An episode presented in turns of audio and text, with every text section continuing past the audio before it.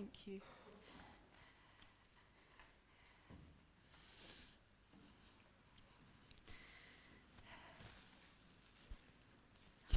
Thanks, Judith.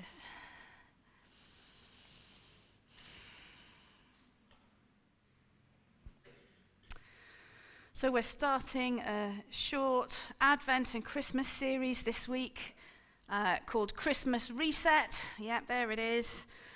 Traditionally, Advent is a time, a season of reflection, a time of taking stock and preparation. And the idea really is for spiritual thinking and preparation, but of course, what it usually ends up being is consumer thinking and planning. What do I need to buy? How much does it all cost? And our preparation is consumer preparation. What size turkey do we need? Are the outside lights working? What Christmas pudding shall we have? And what will everyone want to have with it? Do we need custard and brandy cream and clotted cream like we do in our house? You know, and those are good things, wanting a good time for our family and with our family, wanting there to be joy and generosity and feasting and love. I think something important gets lost in all of that. Any spiritual reflection or preparation that we might want to do gets drowned out in this avalanche of other kinds of preparation. And lost in all of that busyness, all of that doing, actually any sense of the presence of God can disappear. And so, on the two Sundays that we've got before Christmas, and there are only two because I'm not counting next Sunday, which is our Alive service. On the two Sundays that we've got this December, I want to just stop and ask how is your heart this Christmas? How is your soul in this season? Has your sense of self got buried by everything that's going on? Let's dig it out again and just take these two opportunities just to focus in on our soul life. The only way that we can experience really the hope that Christmas brings, that we talk about, the peace, the renewing life of God, the only way is to go to the source to go to the source of life, the very source itself, to go to God. Come, all you who are thirsty, come and drink of water that is life giving for your soul. And so, in our Christmas reset, I want to just give you some tools that will help us to do that. And today, our title is Simplify. So we're going to turn to Scripture together now, and I've got two readings this morning. The first one is from Matthew chapter 6, and I'm starting at verse 19. It will be on the screen for you. Do not store up for yourselves treasures on earth, where moths and vermin destroy, and where thieves break in and steal but store up for yourselves treasures in heaven, where moths and vermin do not destroy, and where thieves do not break in and steal. For where your treasure is, there your heart will be also. The eye is the lamp of the body. If your eyes are healthy, your whole body will be full of light. But if your eyes are unhealthy, your whole body will be full of darkness. If then the light within you is darkness, how great is that darkness? No one can serve two masters. Either you will hate the one and love the other, or you will be devoted to the one and despise the other. You cannot serve both God and money. And now down to verse 31. So do not worry, saying, What shall we eat, or what shall we drink, or what shall we wear? For the pagans run after all these things, and your heavenly Father knows that you need them. But seek first his kingdom and his righteousness, and all these things will be given to you as well. And now from Luke chapter 2.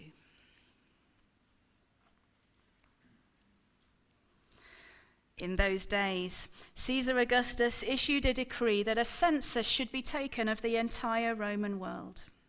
This was the first census that took place while Quirinius was governor of Syria. And everyone went to their own town to register. So Joseph also went up from the town of Nazareth in Galilee to Judea, to Bethlehem, the town of David, because he belonged to the house and line of David he went there to register with Mary, who was pledged to be married to him and was expecting a child. While they were there, the time came for the baby to be born, and she gave birth to her firstborn, a son. She wrapped him in cloths and placed him in a manger because there was no guest room available for them. Let's pray. Living God, as your word lies open before us, will you come and speak to us through it? Speak to us the words that our hearts need to hear, that will give us blessing and strength and peace this Advent season. We are here for you. So come and speak, Holy Spirit. Amen. So, the reason I've chosen the word simplify today is because this is a time of year when nothing feels simple, actually. Things can feel more than usually complicated, more than usually pressured at this time of year. And in our reading from Matthew, the first reading, Jesus is teaching his disciples how to go to the source of life and how to live a life that is sustained by the living water of God. Don't store up treasures here on earth. Store your treasure in heaven. Wherever your treasure is, there your heart will be also. So Jesus is in full flow here in the somewhat bumpy ride of his teaching that has come to be called the Sermon on the Mount. The Sermon on the Mount is all about how to live the best life, how to live the blessed life. And as is typical in this chapter of Matthew, chapter 6, Jesus structures his teaching as don't do that, do this. So he doesn't just tell them what to do, he puts steel into its backbone by telling them what they are not to do. And that's important because these are things that we are definitely prone to doing. Jesus knows that. He knows exactly what we're like. And he puts it out there uncompromisingly. Do not store up treasures for yourselves on earth. Who, me? Would I do a thing like that? Of course I would. We all do.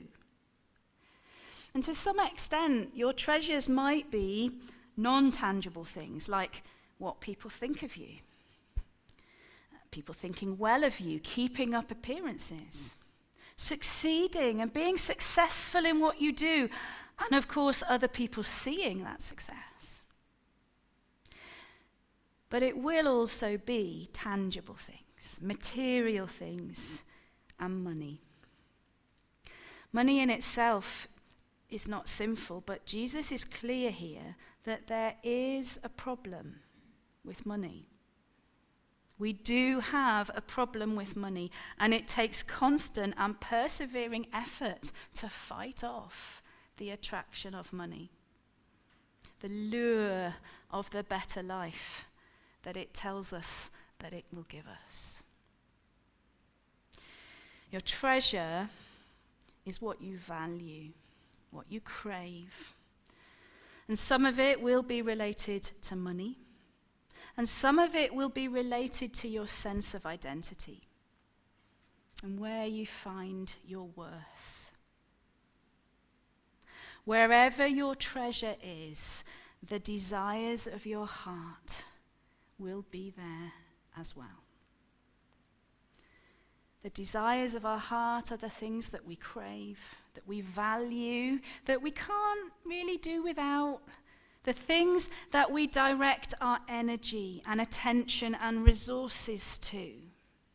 So just pause and think for a moment what is it that you direct your energy and attention and resources to?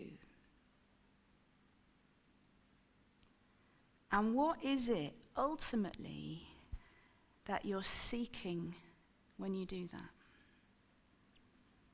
The heart of this issue for me is identity, where we find our identity and our security. Do we find it in being comfortable? Do we find it in our status, in other people's opinion of us? Do we find it in the things that make us feel good? From where do you draw your sense of yourself and your sense of identity? In verse 24, Jesus says, You cannot serve both God and money. And in the old language of the older translations here, instead of money, it said mammon. It's a very old word, but actually the old word is better because mammon incorporates more than just money. It brings in all material things, all the things of this world that this world values status, success, image, possessions. You cannot serve those things and serve God. Oh dear, that is hard teaching, isn't it? Because we would really like to have a foot in both camps. You cannot belong to God but also draw your safety and your identity from those things. If you're drawing it from those things, then by definition, you're not drawing it from God. You're just pretending to. We can't have a foot in both camps when it comes to trust. Not when it comes to our security and our identity, our source of life. Where is our security anchored? Either you trust God or you don't. Either your security is in God or it isn't. We can't say my safety is in God, but actually it's also in having enough money. I quite like my comfortable bank balance, actually. It makes me feel secure if you've got one. We can't say that my sense of identity and of who I am comes from God, but it also comes from what other people think of me. And maintaining my image, that really matters to me. It has to be one or the other. It can't be both. And I wonder which it is for you. To what extent is your sense of value, your sense of self, tied up with what you do and what you have or don't have, rather than who you are on the inside and what God wants to make of you? Our status in other people's eyes makes us feel good. It just does. And actually, what, most of what we want in life, most of what we crave, actually is tied up with what other people think of us. We want to affect how other people see us. Why is that? Why does that carry so much value? This sense of what other people think. Where is our treasure? In the message version of these verses, it puts it like this The place where your treasure is, is the place you will most want to be, and where you will end up being. This is why it's so important to see clearly where our treasure is, because it's where we're God knows the things that we humanly treasure. And He is always reaching out to us to point us towards the things that really matter. Jesus has never said and never did say that this world and the things of this world don't matter. But what he did say is that those things will not last. Our luggage allowance for our final journey is zero. I was really struck at that statue of the emperor that Judith put up and just thinking of how much he had when he was on earth. And yet, what good is that to him now when he's just a statue? Our luggage allowance is zero. We cannot take our possessions, our bank balance, not our status, not what other people think of us. None of that goes with us. If our treasure is in this world, if the things of this world are the be all and end all for us, then they will be the end. Jesus urges us instead to put our value in, to put our trust in, and make our treasure the things that will last forever.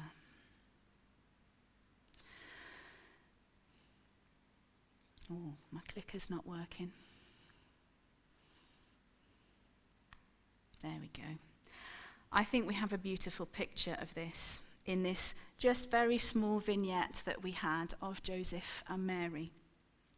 Let's not think that Joseph and Mary were somehow superhuman and not interested in money and material and practical things, or that they were not interested in other people's good opinion of them. They would be subject to all of those realities, all that we are subject to. They would feel all of the same things. And it crossed my mind that when the angel told each of them what was going to happen and the origins of this baby that they're going to have, that they would now be responsible for, it crossed my mind that actually they could have asked for more. I'm going to be carrying God's son. Oh, well, surely I'm going to need to be attended by the best doctors. And I assume you'll sort us out some suitable accommodation, a nice, warm, clean hotel room for the birth. You want me to bring up God's son as my own son? Oh, well, I'll need a steady income from my business then to provide for him. And you surely don't expect Mary to travel by donkey back, do you? I think I need a new vehicle. But they don't do that. The very grace of God that arrives in human form is received in poverty and simplicity with no financial security, actually. The people that God chooses for this unique task accept what He asks them to do without asking for anything. Their lives are what they are. They're not luxurious. And in fact, they are going to lose people's good opinion by going through with this. They have to trust it all to the God they believe in.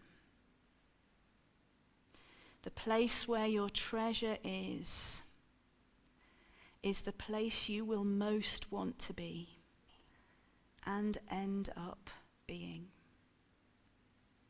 Mary's treasure, Joseph's treasure their security, the only security they have, is in the God they trust. And they are content to go forward on that basis.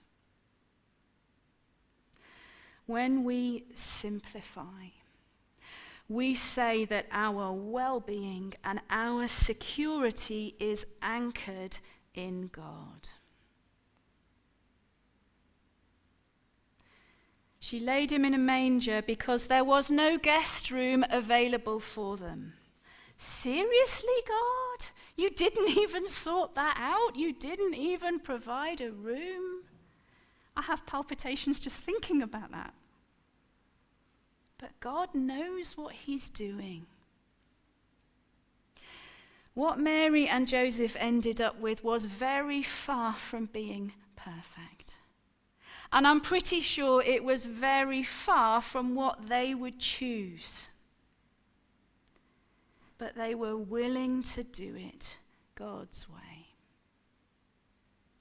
They didn't get too obsessed with image, with how it looks, or with everything being perfect. That's not what mattered here. It is in the imperfection, the lack, in that empty space where all the things that we would want would be, that God can enter. And they couldn't get too attached to outcomes. Not only do we get too obsessed with possessions and with the security that looks like pound signs, we also can get too hung up on things turning out a particular way. We get attached to a certain outcome and we just can't give it up.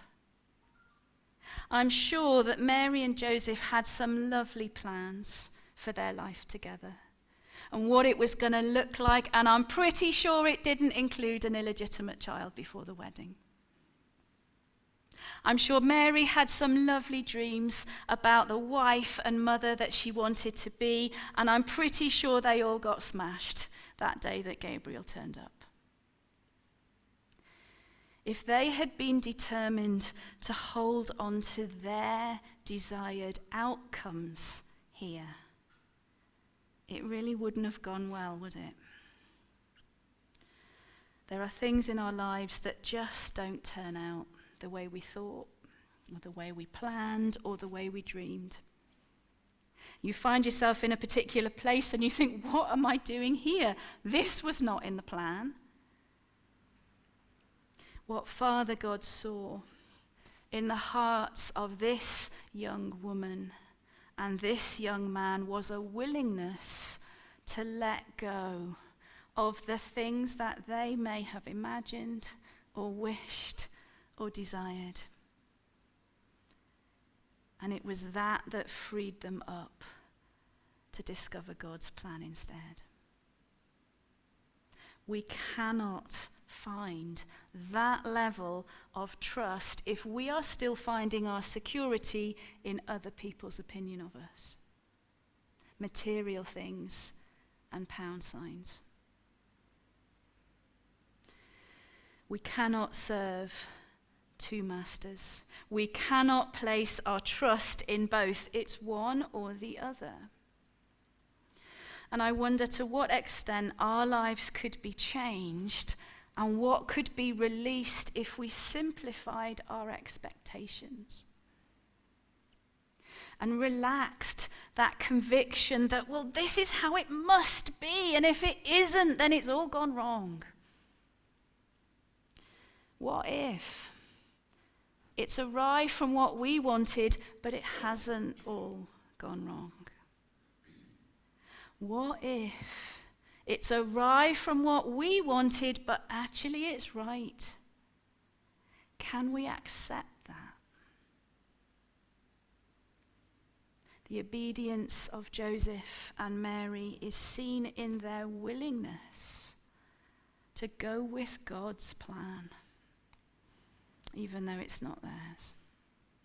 To let go of what they wanted and accept that this isn't a path they would have chosen, but somehow it seems to be what God wants.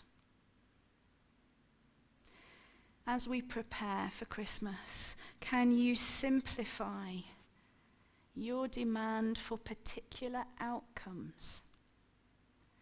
That are the particular outcomes that you want for certain things.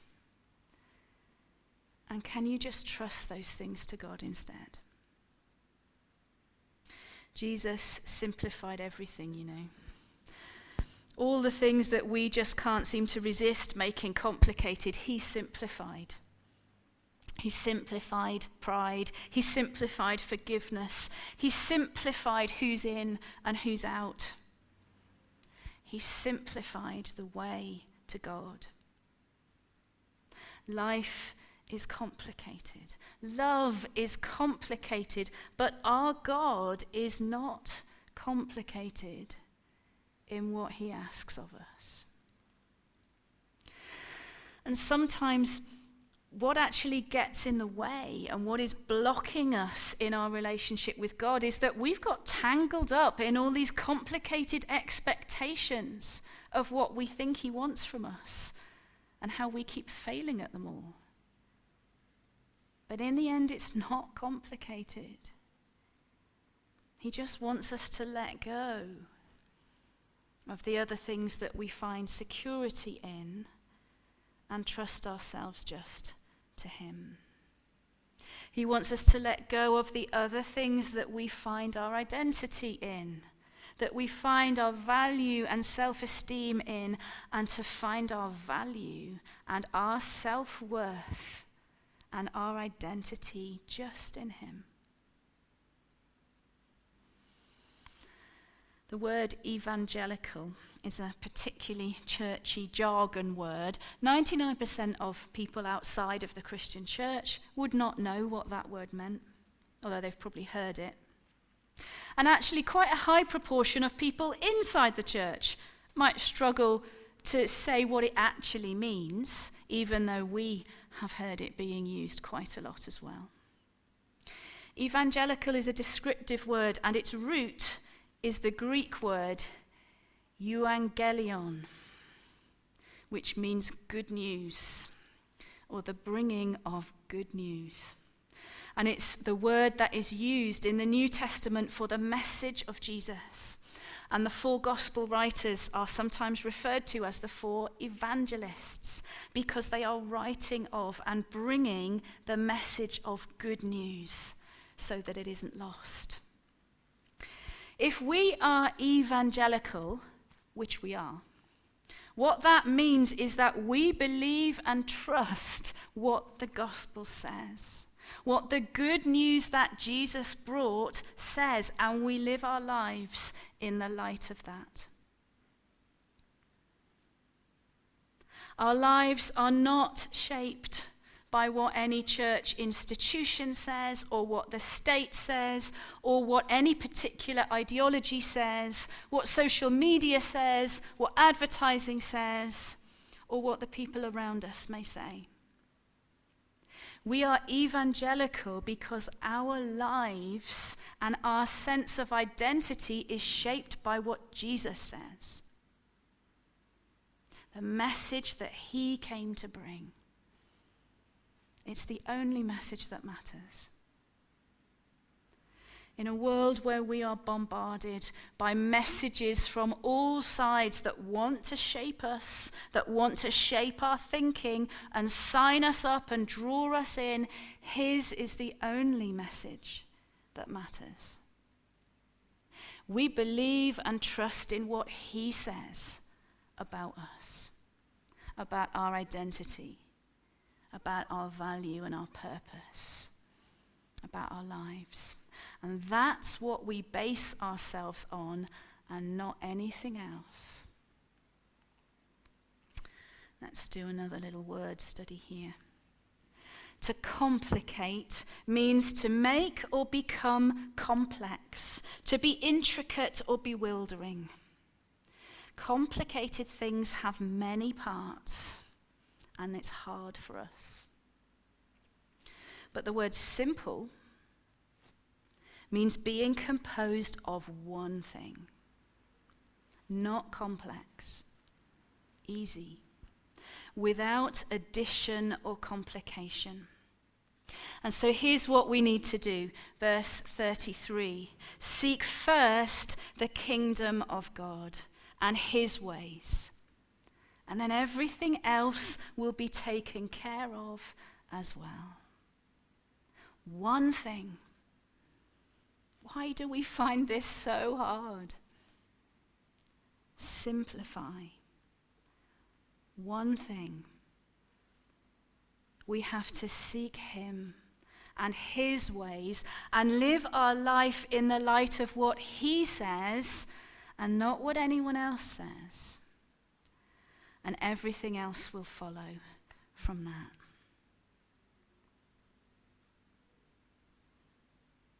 We are evangelical. We live in the light of what Jesus says and under the power of what he says about us and about our lives. And his good news, his evangelion is that the limitless generosity of God can overcome all of our fears and wipe them out, and we can be free of them. The fear of not being good enough, the fear of having everything that we have taken away from us. The Evangelion of Jesus can free us from our fears. Simplify. One thing. Seek His kingdom, His ways, and everything else gets taken care of.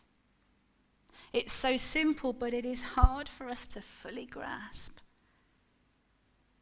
You focus on seeking God.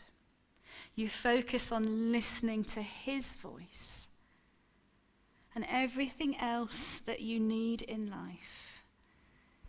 Every problem, every need will be taken care of by Him. But what do we do? We don't bother to seek Him. We ignore His kingdom. We have no time for Him or to seek Him because we're way too busy being busy, keeping up with all the other voices all the other pressures that we have allowed to influence our life and to shape the person that we feel we need to be. This Advent, this Christmas, will you take the time and the thought to recognize those other voices and silence them? Sweep them out of your house and your heart and focus on the one voice that matters and what He wants to say to you. And you will find you are richer than you could ever imagine. Let's pray.